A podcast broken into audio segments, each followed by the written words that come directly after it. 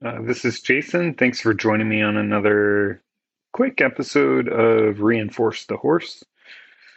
Uh, just about well, a little over an hour ago, so it was about 5:30 in the morning. I wrote a poem And it just sort of came out, and then uh, I was uh, in Sadhguru's uh, like kind of daily app that he has, and so there was this quote that he posted or that's posted in the app and it says we need to stop looking at human beings as resources. They are not commodities but lives. With the right nurturing they will blossom into something remarkable. And i'm going to go ahead and read my poem that i wrote about an hour before that quote popped up and uh, it goes like this. The significance of you, one eight billionth of humans alive, a mere speck in the grand scheme. Significant still, part of the whole which does not exist without you.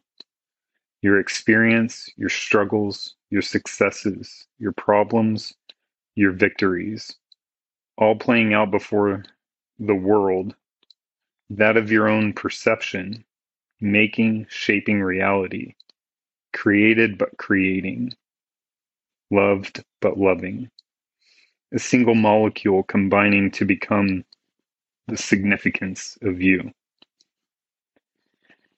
Now, I think it's pretty cool when these sort of serendipitous moments align. and they could be as simple as just, you know, seeing a quote uh, like this that has to or happens to coincide with and resonate with some other thought process or pattern. Um, I also, you know, I, I love this whole concept, the significance of, of the individual from a human perspective, uh, but I'd be amiss if I didn't automatically think of uh, more than that and not just humans, but animals and, of course, especially horses. Um, and I'm just reminded how a lot of times we, uh, as humans, will will treat ourselves as commodities, as um, as a resource, uh, rather than as this being of existence and a being of light and life, uh, regardless of what our belief systems are or, or how we we approach the thing that we call life. Um, and it seems to me that in the world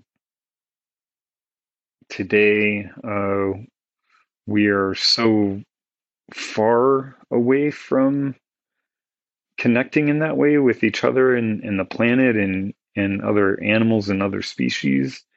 Um, but there's also, it seems to me, like a core nucleus of sorts that is connected in that direction. And it seems to be growing hourly. So while a lot of times you know, I could start thinking pretty pessimistically about the current state of the world and things that are going on. Um, I often see just in my own life the connection to the divine, and I know it exists and it permeates all of existence.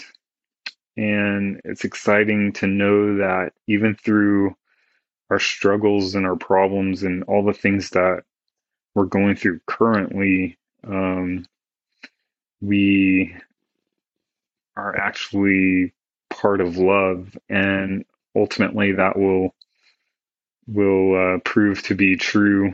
Um, you know, I guess cliche like love always wins, that sort of thing. So, just wanted to share this sort of moment with you and perhaps uh, remind you or remind is probably a harsh word, but just a gentle nudge that you are significant and the people and other beings, be it horses or otherwise, that you interact with are significant.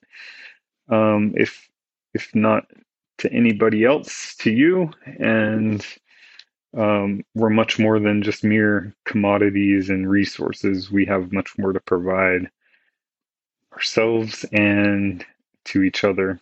So, have a very great day, and uh, thanks for listening, and we'll see you again next time.